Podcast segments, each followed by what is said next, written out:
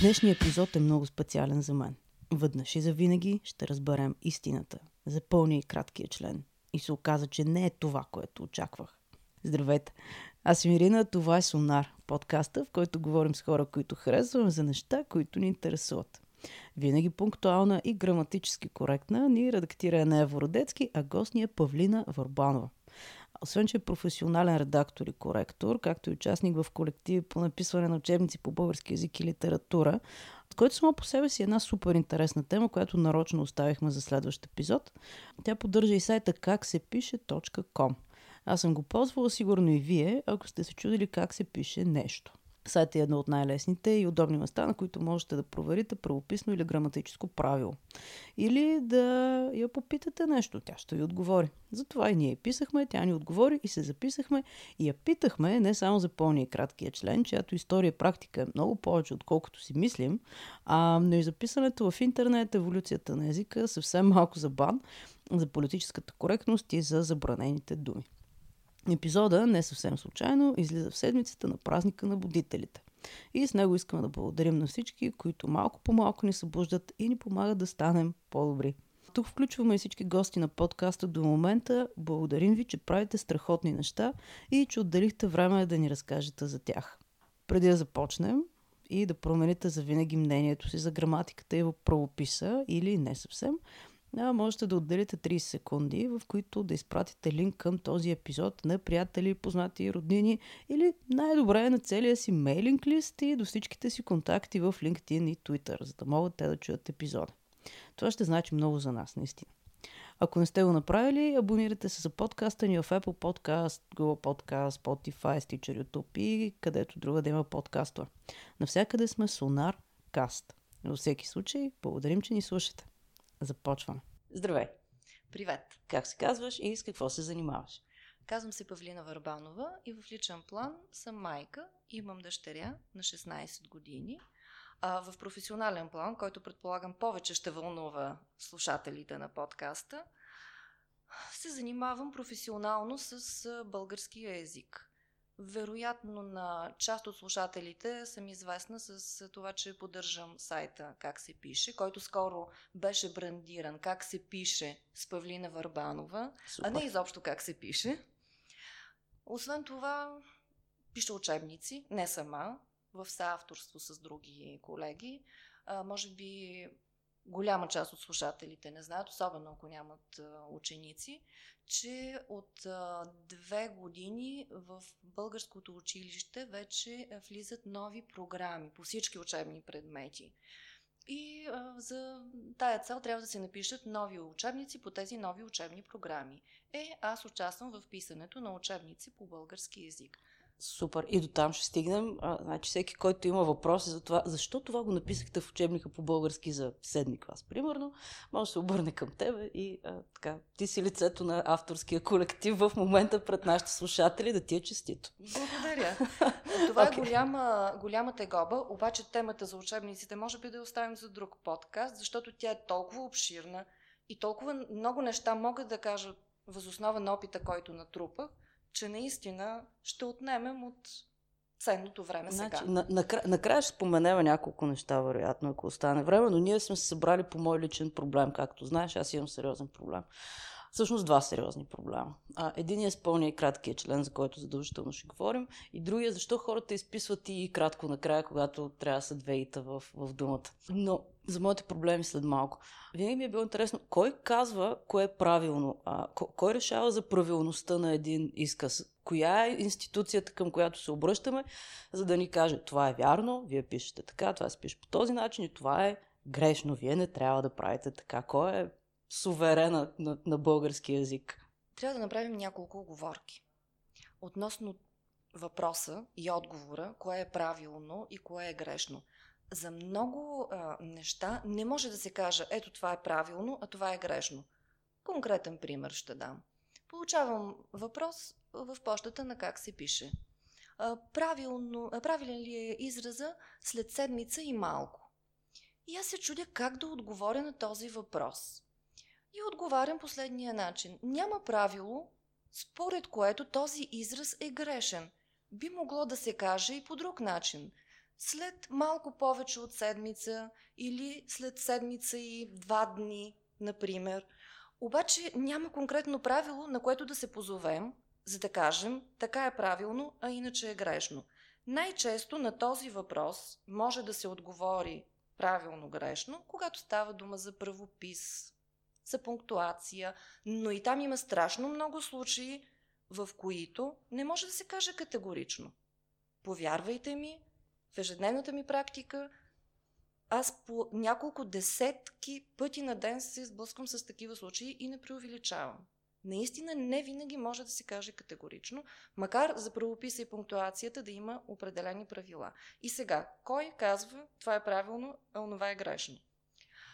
Поначало Института за български език при Българската академия на науките е упълномощен от Министерския съвет с специална наредба да казва това е правилно, това е грешно. Разбира се, аз опростявам в момента това, което е казал Министерския съвет за правомощията на Института за български язик, но общо взето така стоят нещата.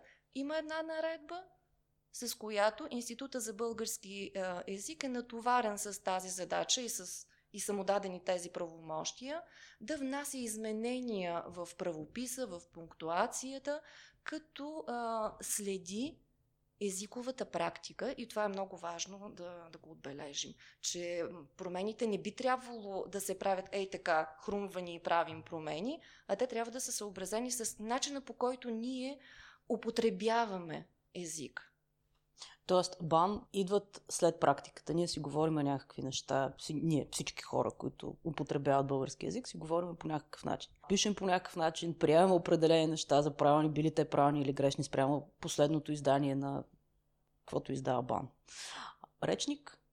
Да, издава Добре. официален правописан речник на български язик на някакви интервали. Значи Последният от... интервал беше 10 години. Значи от последния интервал до сега са случили някакви неща с езика. Да. Ние си го употребяваме. И след това идва бан и така със своята експертиза а, решава тези неща, които хората си ги говорят, тя да ги приемам като нормална езикова практика и те се появяват като записан канон в следващия учебник и следващия речник.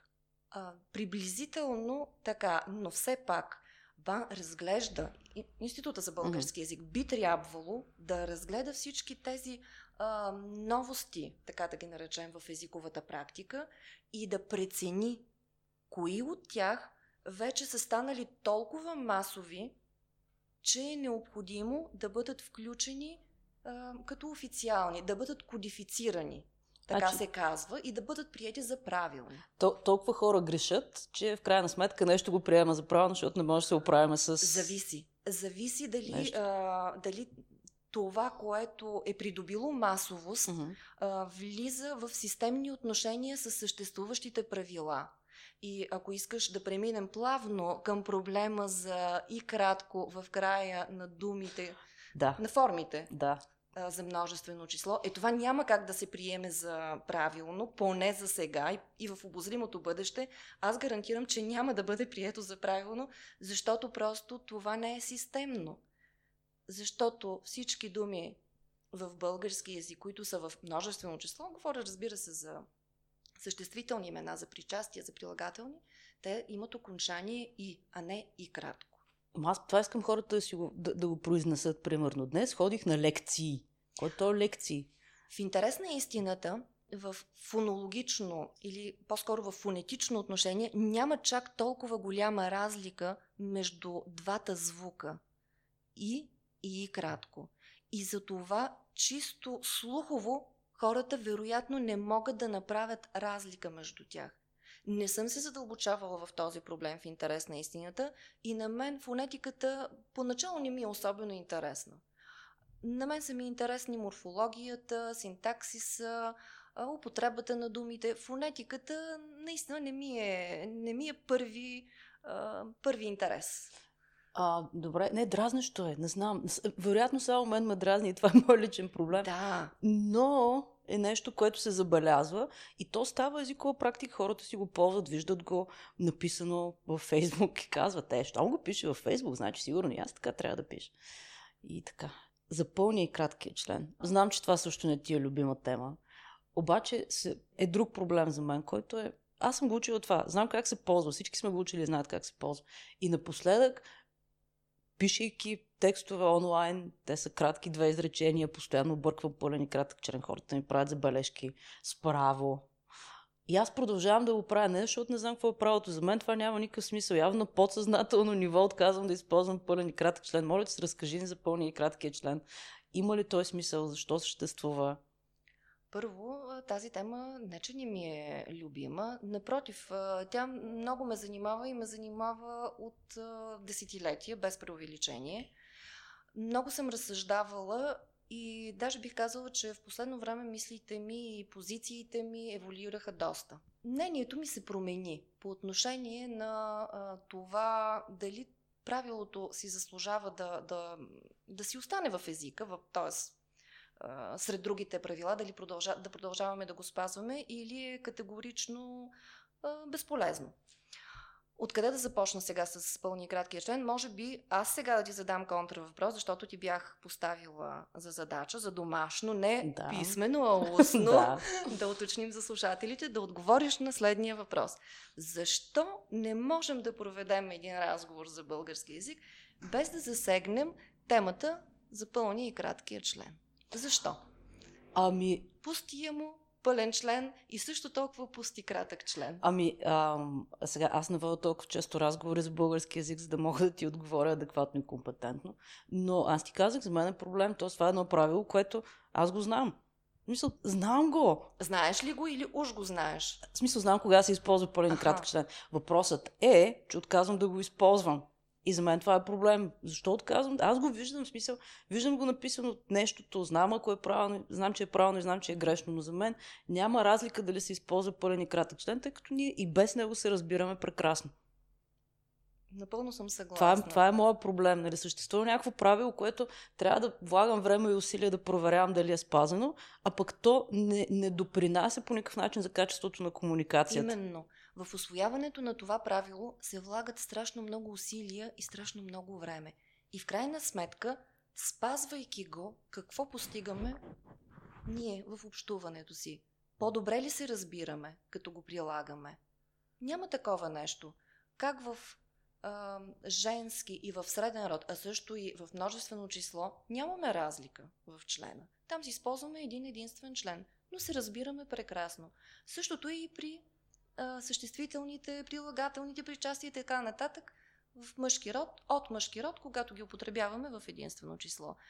Няма никаква а, логическа необходимост, а, никаква, как да кажа и аз, иманентна необходимост от това да има разграничение, да употребяваме пълен член, когато а, думата е подлог или определение към подлога и кратък член, когато не. Разбира се, това е най-най-общо правилото. Това правило е обрасло с множество подправила или допълнителни а, правила. И а, някъде бях чела, вече не мога да кажа кой беше автор на това на този извод, на това наблюдение, кой беше го споделил, но той казваше така, сколкото повече правила обраства едно основно правило, толкова по-съмнителна е неговата необходимост и, и актуалност. Та, може би има нещо, а, като се отнесем тези наблюдения към правилата за пълния и краткия член, защото там действително има едно основно правило, но има и доста други по-дребни правилца, които трябва да се спазват. А, да, само, казвай да. сега, задавай под въпроси, защото... Ще зададем под въпроси. Първо, аз не съм се замислила никога, че това е а, по, това правило е по-скоро изключение, защото работи само в, да. само в частичен случай. Ако се изразяваме някакви неща в женски род, това въобще или в множествено число, или в среден род. Това правило го няма. Да, и, и вероятно за това няма логика. Змията охапа жената и смока охапа мъжа. Ясно е кой кого е охапал. И това а, става ясно благодарение на словореда. Първо слагаме, в изречението започваме с вършителя на действието, следва глагола и тогава чак идва обекта на, на действието, случая пострадали от охапването. Така че езика си има механизми, естествени механизми, за да посочи кой е подлога и кое е допълнението. И а, също така, още нещо. върху което могат да се замислят нашите а, слушатели, които не се занимават професионално с езика, не са филолози. Пълният и краткият член всъщност се натоварват с едни несвойствени за тях функции. Те се натоварват с функциите на падежни окончания.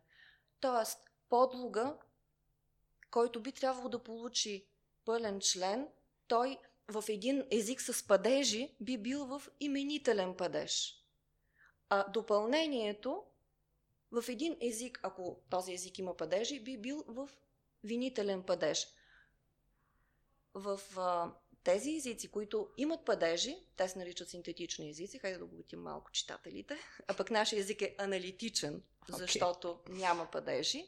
Разбира се, това е най-общо казано. Има и други признаци, по които синтетичните и аналитичните езици се различават едни от други, но да се върнем на мисълта. Основната мисъл. Та, подлогът и допълнението ам, са свързвани в синтетичните езици с определени падежи. И ние сега натоварваме пълния и краткия член с функциите на падежни окончания. А поначало определителният член в български язик няма значение дали говорим за думи в мъж, от мъжки род, женски род или среден род, той има съвсем друга функция. Той няма задача да посочи дали в едно изречение думата е подлог или допълнение. Той има за задача основно, в общия случай да посочи, че думата, която е членувана, която съдържа този определителен член, означава познат обект. Аз срещнах жената. Това означава, че тази жена ти някога вече а, а, си я срещала и даже още по-точно означава, че човека, на когото ти говориш, той знае за коя жена става дума. Mm-hmm. Да. Тя по някакъв начин е, е определена. Тя не е някоя неизвестна случайна жена. Това, тази е основната функция на определителния член. Разбира се, има и, и други функции, но в най-общи случаи е това. Или аз изпих бирата. Ама това означава една точно определена бира, която, например, е била в хладилника, е била и студена, ние сме я купили вчера. Нали? Това е една точно определена бира, за която става дума в конкретния разговор. Или аз вчера купих бира. Сложих бирата mm-hmm. в хладилника. Ето това е тая бира, която аз съм купил вчера. Нали? Тя е не е някакъв непознат обект, а вече е известен познат обект. Та исках да кажа, че определителният член в тази си разновидност, пълен и кратък член при съществителните, прилагателните тата, от а, мъжки род единствено число, той се натоварва с несвойствени функции, с функциите на падежно окончание. А пък той всъщност има съвсем друга задача в нашия язик да изразява определеност, познатост на обекта, за който говорим. Значи. Сложно ли е? Сложно е, да. Аз, аз се върнах. Дали, дали аз се върнах. Аз се върнах в пети клас. Не, това с бирата го разбрах. Това с бирата го разбрах. И си помислих сега. Добре, ако, ще ако... даваме въп... а, примери само с бира, само с бира. за да се разбира. Да, и да, и, и, и, и, си с бира всичко се разбира. Нали? Ето. Идеално. А, не, помислих си, ако бирата е в мъжки род, дали някой ще се чуди, ако не, ако, ако не използваме пълен да. Ето коняк. Ще чудим ли сега мъжът, като изпи... Коняк, мъжът, който изпи... Няма значение. Няма да, значение. да приемем, че сме варвари и го правим. Да. Значи слагаме коняка в хладилника и мъжа го изпива. Обаче, ако не използваме пълния и краткия член, ще се чудим сега кой кого какво е изпил. Това е безумие. Както и да е. Продължаваме с пълния и краткия член. Купих коняк. Мъжа ми изпи коняка. Mm-hmm. Да, това е този коняк, който аз съм купила. Mm-hmm. Но мъжа ми вече му е видял сметката. Mm-hmm. Това е един точно определен коняк, нали не изобщо някакъв си коняк. Това е коняка, който аз съм купила, той вече е известен, познат на събеседника и за това вече във второто изречение ние го членуваме. Да, но никой не се чуди кой е извършил действието. Това е мисълта, не, което, не. което е основното за пълния и краткия член. Хубаво. Искаме да променим пълния и краткия член.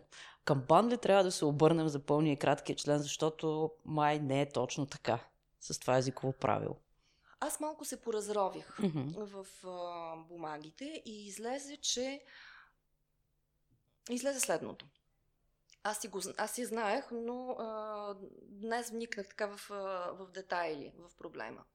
съществуването на това правило в българския книжовен език, да подчертаем, че става въпрос за българския книжовен език, а не изобщо за български език. Пълен и кратък член, те, те съществуват в езика, в естествения език говорим, но не никога паралелно. Никога те, те не съществуват едновременно в един и същи диалект. Има български диалекти, в които има само кратък член и те са преобладаващите и има някои български диалекти, в които се употребява единствено и само пълен член. Или само пълен член, или само кратък член. Никъде те не съжителстват съвместно. И точно за това ние много трудно освояваме правилото. Защото те поначало не са създадени за да съществуват съвместно. Те са си осъдени на вечна раздяла. И ни е много трудно в нашето съзнание да ги съвместим. Та така, как е въведено това правило, как е узаконено. Той има страшно дълга история, още, ще да кажа от миналия век, но той е от по-миналия, т.е. от 19 век, защото вече сме в 21 век.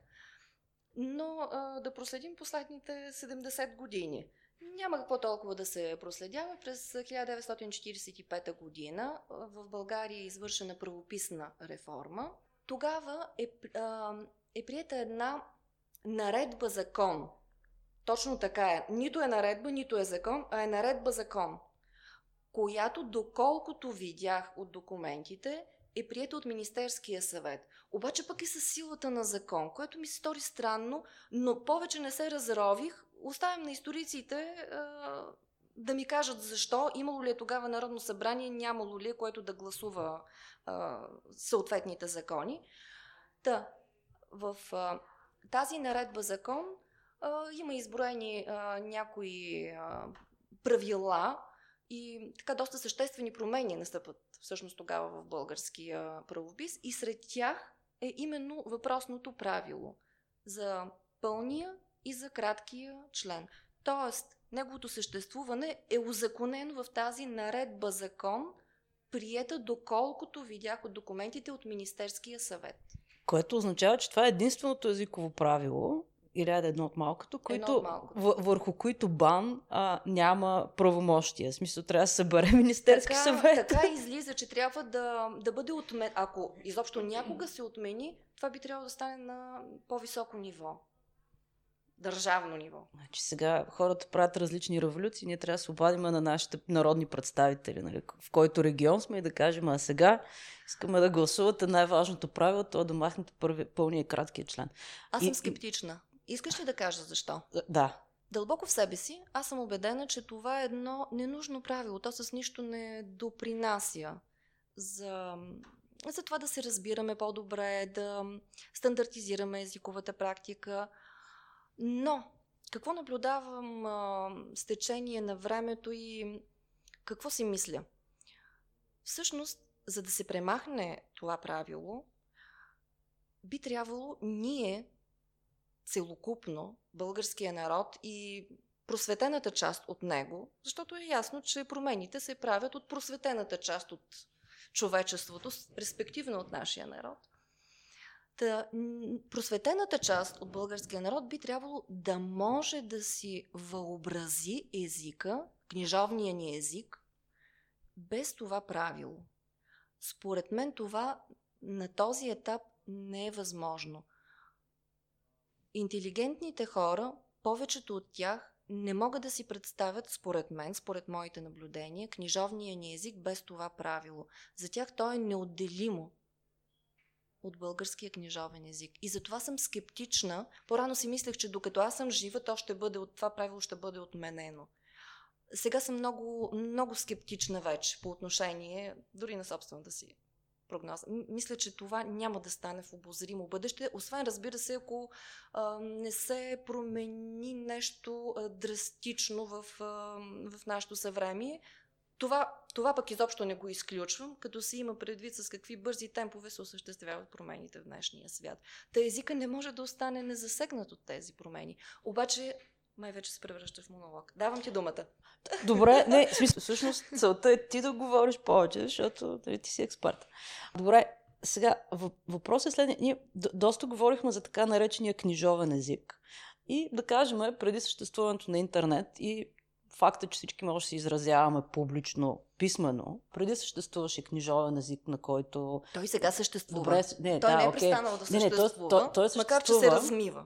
Но това беше, нали, канона в някакъв момент. Има едни книги, които се издават, те се проверяват, имат коректори, има вестници, които имат Има коректори. редактори. Да, и редактори. много Нали, съществува, да, съществува някаква, а, някаква корекция върху това нещо. И съществува такъв писмен език между нас и които ние тайно, не тайно, пишеме си частни писма, които ги пращаме по почтата. Нали? Никой не знае пишеме ли грамотно или не. И сега веднъж всички, изведнъж всички пишеме в Twitter, пишеме в Facebook, напред-назад. И къде попада тази трета категория език, която изпълнява функцията на разговорния език и в същото време е писмено слово. Тя нито е книжовен, нито е разговорен език. Ми точно там попада. Между И съответно на, как, и, на какви, и на какви правила трябва да, трябва да отговаря сега. Трябва Ето ли, да, е сложно. трябва ли да бъдем в канона на книжовния език, когато говорим пишейки с нашите приятели във Facebook и Twitter? Това е много сложен въпрос и той според мен не е получил адекватен отговор на високо ниво. Имам предвид, че се постулира, нека така да, да го кажем, трябва да пишем грамотно в интернет, да спазваме книжовните правила, обаче в същото време това би било страшно неадекватно. И кой ще ни чете, ако спазваме дословно и буква по буква всички книжовни правила, да не говорим, че хората изобщо не са квалифицирани, да, да го правят. Квалифицирани са завършилите, да речем, българска филология, ако са учили здраво и са залягали над учебниците. Най-вече квалифицирани са коректорите, редакторите, хората, които това правят всеки ден и така вадят хляба си. Да, езика в интернет, езика, който ние използваме при общуване в социалните мрежи и езика, който, на който се пишат коментари, да речем, под публикациите в медиите, е точно там. Той стои, тази реч в коментарите, в Фейсбук, в Твитър, тя стои точно там, между книжовния език и разговорния език. Някои автори казват, че това е разговорна реч, облечена в писмена форма. Други казват, че това е нещо средно между книжовен език и разговорен език. Различни определения има, но, но кръжат около това становище, че езика в интернет е нещо средно между книжовен и разговорен език. Комбинира черти и на разговорния, и на книжовния език. И точно там е трудното. Защото когато имаш ясна представа, яс... когато имаш ясни инструкции, да речем, как трябва да изглежда един текст, написан на, на книжовен език, ти знаеш какво да правиш. В разговорната реч, ясно, там пък има доста голяма свобода. Е, да, обаче, когато имаш нещо средно, трябва ти самия да прецениш до каква степен да се придържаш към книжовно-езиковите правила и до каква степен да си позволиш свобода. Точно там е трудното, защото вече всичко е в твои ръце. Ами, то е контекстуално малко, защото ако преди, ако говорейки си просто и се изразяваме а, в личен контакт, е ясно кое какво означава за нас. Ние имаме различен начин на комуникация а, в определени среди. Имаме нещо, което се казва контекст. В момента, в който пуснеш нещо в Twitter, то няма контекст. Никой не знае за моето страхотно чувство за хумор, което само аз и още двама човека го разбираме. Нали? И, и, и понякога нали, пиша неща, които извадени от контекст, може би не са съвсем окей за хората. Къде се появява проблема за контекста и как да изследваме контекста на езика, на това, което казваме, в една е такава среда, която не е ясна каква е? Трудно е. Винаги трябва да се съобразяваме с аудиторията, която, когато пишем какъвто и да е текст. Даже не знам и, и откъде да, да подхвана отговора си и как да го продължа. Лично аз винаги съветвам, доколкото е възможно, да се спазват правилата за правопис и пунктуация, защото грубото им не спазване, грубото им потъпкване, може и така да се каже, Може. а, не води до нищо добро. Хубаво е да си слагаме запетайките там, където трябва. А, ако щеш и пълния и краткия член, да си слагаме където Отказвам. трябва, защото, защото така изглеждаме по-добре в очите на своите събеседници, в случая на хората, М. които ни четат. И действително, ако видят един а, пълен член там, където трябва да бъде кратък и обратно, ми хората ще те сметнат за неграмотна. Мгм. Сега какво да правим? Така е. Това е общоприетото а, мнение и много хора, включително и моя съпруг, съдят за грамотността на другите точно по спазването на правилото за пълния и краткия член.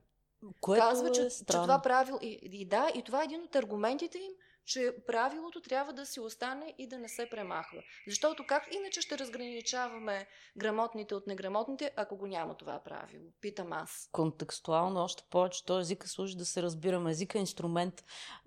Защо, нали, да знам, ако ще оправиш колата и ти трябва един инструмент, защо ти е да вземеш още седем, които ще ти тежат? Езика върши функция, Именно. не, Ето, не е виждаш ли? економически обосновано. Няма, няма никаква Да. логика да правиш нещо по-сложно, Именно. отколкото трябва да бъде. Защо? Както и да. Правилото Това е се... безкрайно. Виждаш ли с какво още се натоварва правилото? То не стига, че изобщо не ни е нужно, ами го натоварват и с задачата да бъде критерий за грамотността. Моя критерий за грамотност е дали някой пише и кратко на накрая. Значи, като видя и кратко на накрая, Но накрая много на са спаднали тия критерии за Ами грамотност спаднаха вече. са, да. Значи ние сме на абсолютния минимум вече в момента.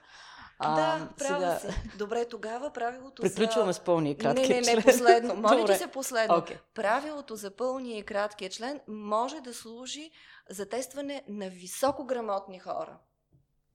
Съгласна ли си? Не, аз нямам против. А, въпро... Дали пак Виж, се сега връщаме... правим си гаргара вече. Да, Аз, пак се връщаме а, на контекста, но ще смениме темата. Да, Сме- ще сменим. сменяме. А, искрено се надявам да не сме разгневили онези слушатели, които са поддръжници на това правило. И аз се надявам, но... Но пък може да сме ги накарали да се замислят дали е наистина необходимо. Не, според мен това, което направихме, сега ще излезе една езикова полиция, защото пълният и краткия член е нормативна уредба и вероятно има административна санкция за това нещо. И някакви шанта патриоти, които... ли Да, си? представям си го това, някакви Моля такива, се, които ходят това не бива да налагат... се разгласява, че всъщност ние нарушаваме наредбата закон. Да, ние на... Като ако, не, ако не го спазваме, Значи това ние- ние нарушаваме- Обаче ние го спазваме и сме си наред. Никой нищо не може Значи да вие го каже. спазвате. Аз. Сега ще пристигнат глоби за административни нарушения. Ще видиш. Добре, да си говорим за думите и за контекста. А, напоследък... Това е много сложно. На, накратко. Добре. Накратко. Сега. Напоследък ми прави впечатление, че има думи, които са забранени за използване. Има думи, които ние не можем да ползваме. Ще дам пример. Слушам си на ден радио, FM плюс българско радио. И една поп-песен, тя е на The Weeknd и Daft Punk, която се казва Starboy. И там сега са заглушили думата негър, защото нежните български уши, които в, те, в, нали, в нашия контекст ние не сме в американския контекст. Тази дума, нали, ние не сме взимали хора от Африка да ги влачим с кораби, за да ни строят пътища или каквото се прави. Или да работят на плантациите. Ние не сме били колониална държава за нас. Този израз не е натоварен с някаква негативна функция. Сега изведнъж по българско радио това се заглушава.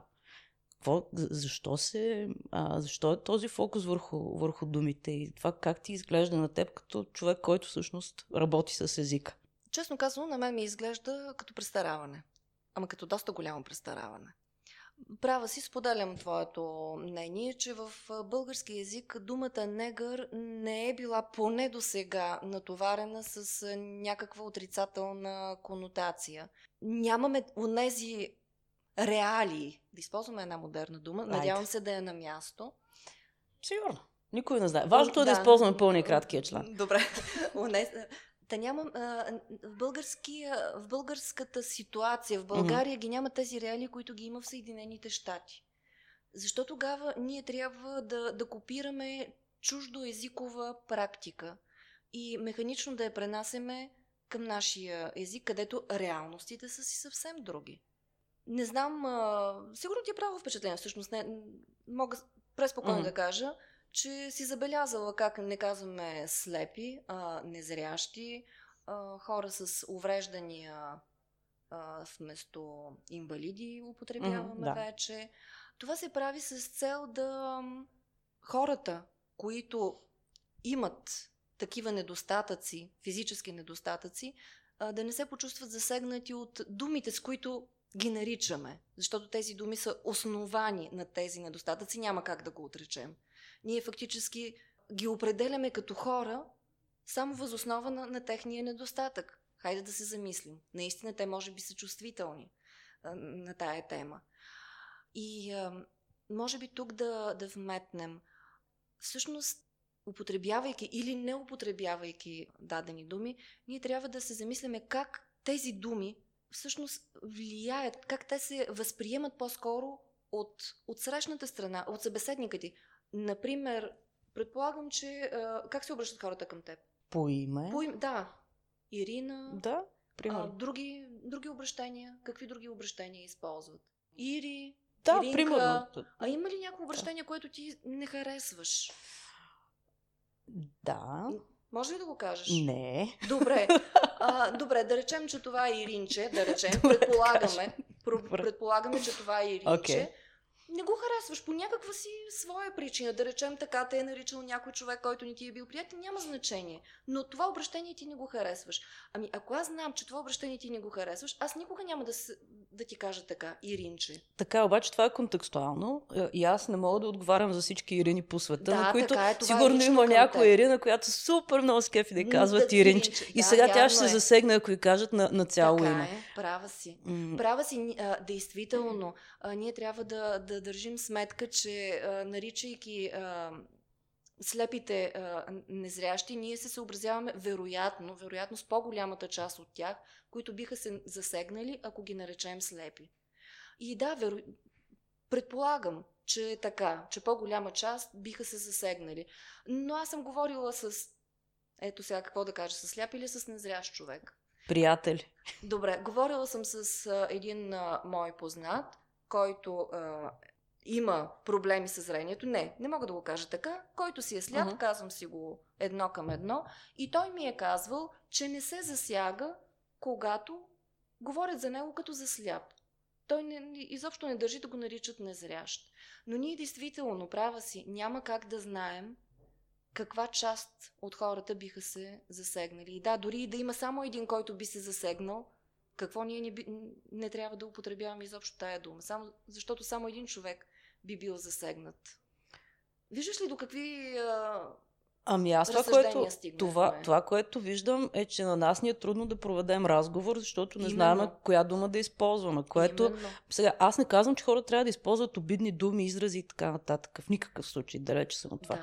Но не смятам, че използването на която и да е дума, каквото си избереш, всяка една дума на света, първо, че тя може да бъде, смятам, че може да бъде обидна в определен контекст. Разбира се. Дори нещо, което е безобидно. И другото, което смятам, че дори най-обидната дума, тя сама по себе си не прави нашето отношение лошо, ако, ако бъде използвана в определен контекст. Не знам дали е редно да се забраняват думи. Това ми е на мен проблема. За забрана, вероятно, не, не става дума. Просто в един момент а, употребата им става нежелателна. Това имаш предвид, а, вероятно. Имам предвид, че думи се заглушават. Публи, при, да, при публична употреба mm-hmm. и то. Говорим за публичната реч, когато се избягва употребата на определени такива чувствителни думи.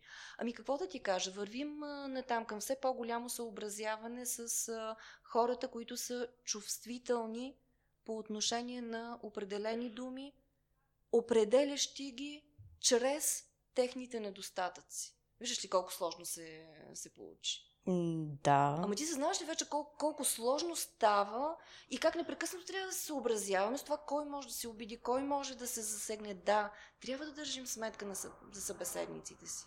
Да, но в един момент ние ще стигнем до там, че а, ще говорим с някакви фемизми само.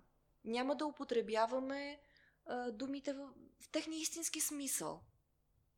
И думите, значещи, не знам, чуда се вече дали значещите, пълните със смисъл думи няма да изчезнат в един момент от езика ни. Поне някой от тях. Добре, това наистина е дълга тема. Ето, например, сляп. Да. Думата сляп ще mm-hmm. изчезне ли от езика? Или думата инвалид? Хайде тя да речем е чужда дума и по тази линия може да я плъзнем така. Е, какво като е чужда дума? Да, да използвала се. И си е била съвсем пълноценна дума. Добре, айде последен въпрос за чуждите думи, защото това с забранените, дали забранените в големи кавички това думи е, е много, много сериозен Много тема. сериозен, много сложен въпрос. И да ти кажа ли какво? Ние не можем да проведем нормален разговор за езика, на който говорим. Има предвид Защо, като общество, като общество, като цяло. Ами ние не сме в състояние да водим нормален разговор, за каквото и да е. Особено пък за чувствителни, по чувствителни теми. Можем ли да говорим нормално по чувствителни теми и слушвайки се един друг, разбирайки не, или поне старайки се да разберем позицията на другия? Не, ние все повече и все повече чуваме това, което искаме да чуем.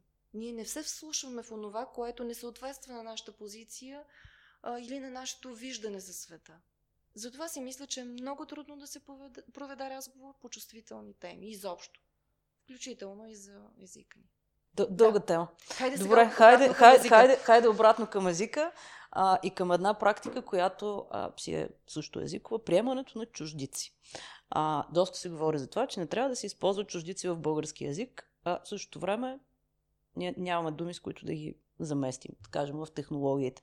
И сега всички се логваме, а, всички твитваме, всички, да знам, правим някакви неща, които са а, английска, американска дума, на която и даваме едни окончания, тя изведнъж става българска. Това според теб и, и въобще в езика, това лоша практика ли е, както а, нали, не, не можело да ползваме чуждици, има такова течение, или е нормална практика, тъй като живеем в един свързан свят, в който трябва все пак да си говорим по някакъв начин за неща, които са нови. Невъзможно е да има език, в който липсват чужди думи. Още в Кирило-Методиевия език, в старобългарски език е имало чужди думи, които са навлезли в преводите на светите, на, на, на светите книги от светите брати Кирил и Методи, именно по този начин. На някои гръцки думи те не са намирали съответствие в старобългарски език, нали, трябва да имаме предвид, че старобългарски книжовен език тогава се е изковавал в тези преводи, в процеса на тези преводи, да те не са намирали съответствие на някои гръцки думи в български язик и са ги оставили по този начин. Например, думата ангел е навлязла по това време в български язик и до днес я употребяваме. Това е чужда дума, гръцка дума в български язик. Обаче днес някой замисля ли се? Не. Ние си я приемаме като българска дума. Та, няма език, в който да липсват чужди думи. Това си е съвсем естествено, защото а, народите общуват помежду си. Съответно, те, общ, те общуват чрез езика. На някакъв език те общуват помежду си и общувайки, съвсем естествено е думи от чуждите езици, назоваващи, най-често назоваващи а, понятия, които пък липсват в, в съответния език, да, да навлязат. Това е най-естествения езиков процес на влизането на чужди думи в даден език. Няма страшно, значи може По да принцип се няма чуждици. страшно. Както за много други неща, и тук опираме до мярката. Въпросът е в това с каква мярка използваме чуждите думи. Лично аз мисля, че ги използвам тогава, когато, когато се налага, не бих казал, че ги използвам тогава, когато нямаме българско съответствие, но просто тази чужда дума ми идва в ума и използвам нея. Не си поставям за цел да, не използвам, да използвам а, минимален брой чужди думи в езика си, в речта си. Това би било глупаво, според мене. Трябва да използваш тази дума, която адекватно изразява понятието. Не бива да се ограничаваш в това отношение, но винаги пък трябва да държиш а, сметка дали събеседникът ти те разбира. Mm-hmm. Пред да. каква аудитория говориш, особено ако речта е публична. Въпросът е в мярката.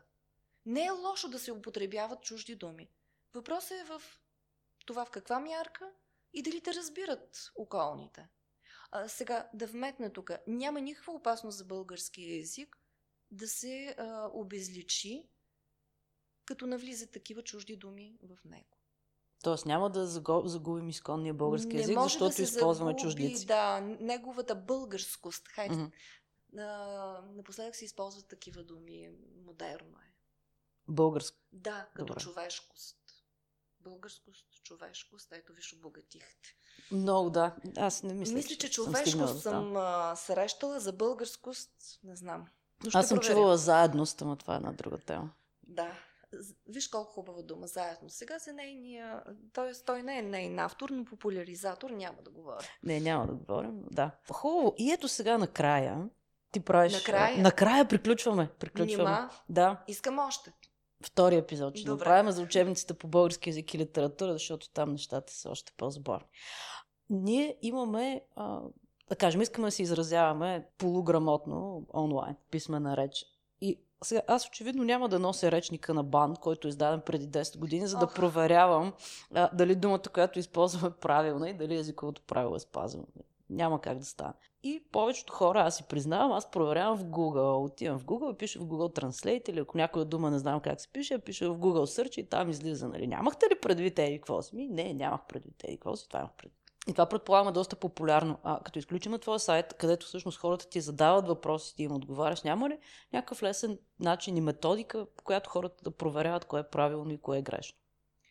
Има онлайн речници на български язик и вероятно в 98 или 9% от случаите, не знам, наистина не знам колко са процентите, но в всеки случай процента е много висок, тези речници няма да ви подведат. Но, ако думата е по-завъртяна, нямате никаква гаранция, че информацията в тези речници е достоверна. Защо?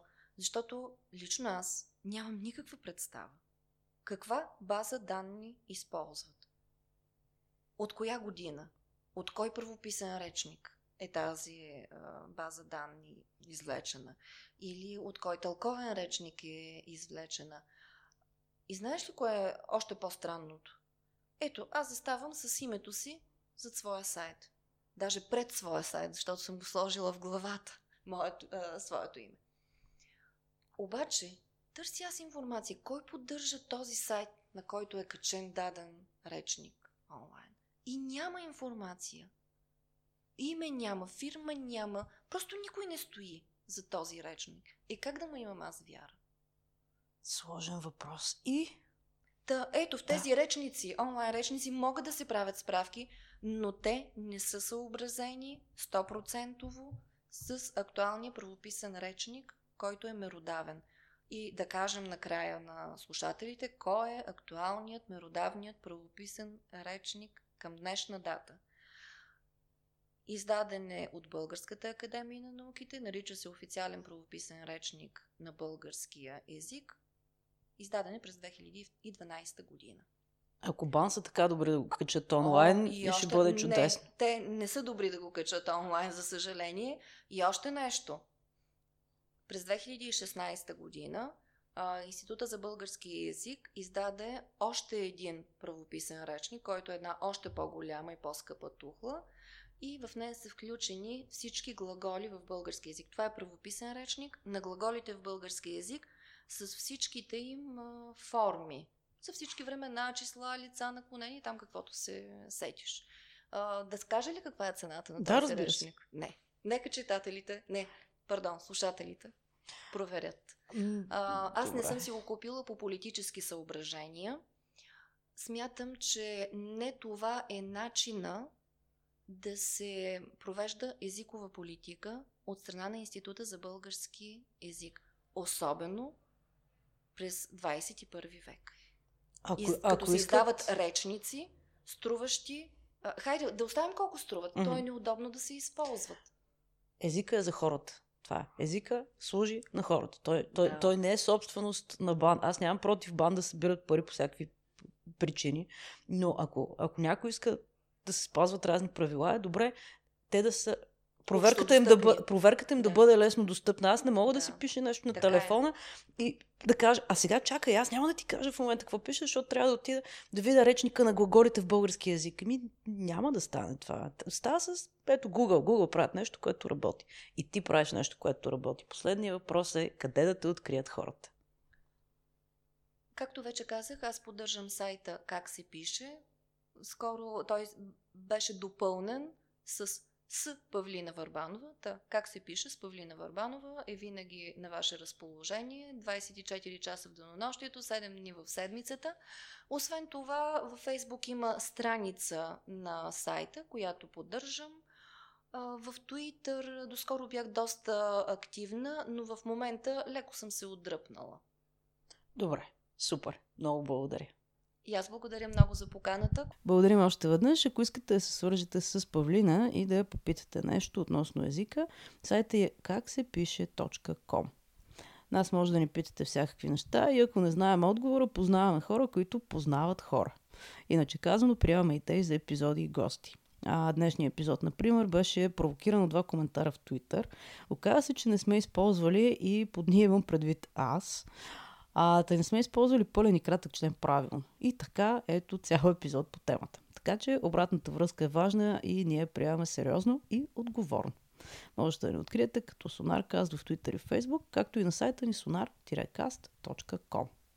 Следващата седмица се връщаме с чисто нов епизод и гост. Чао и до скоро!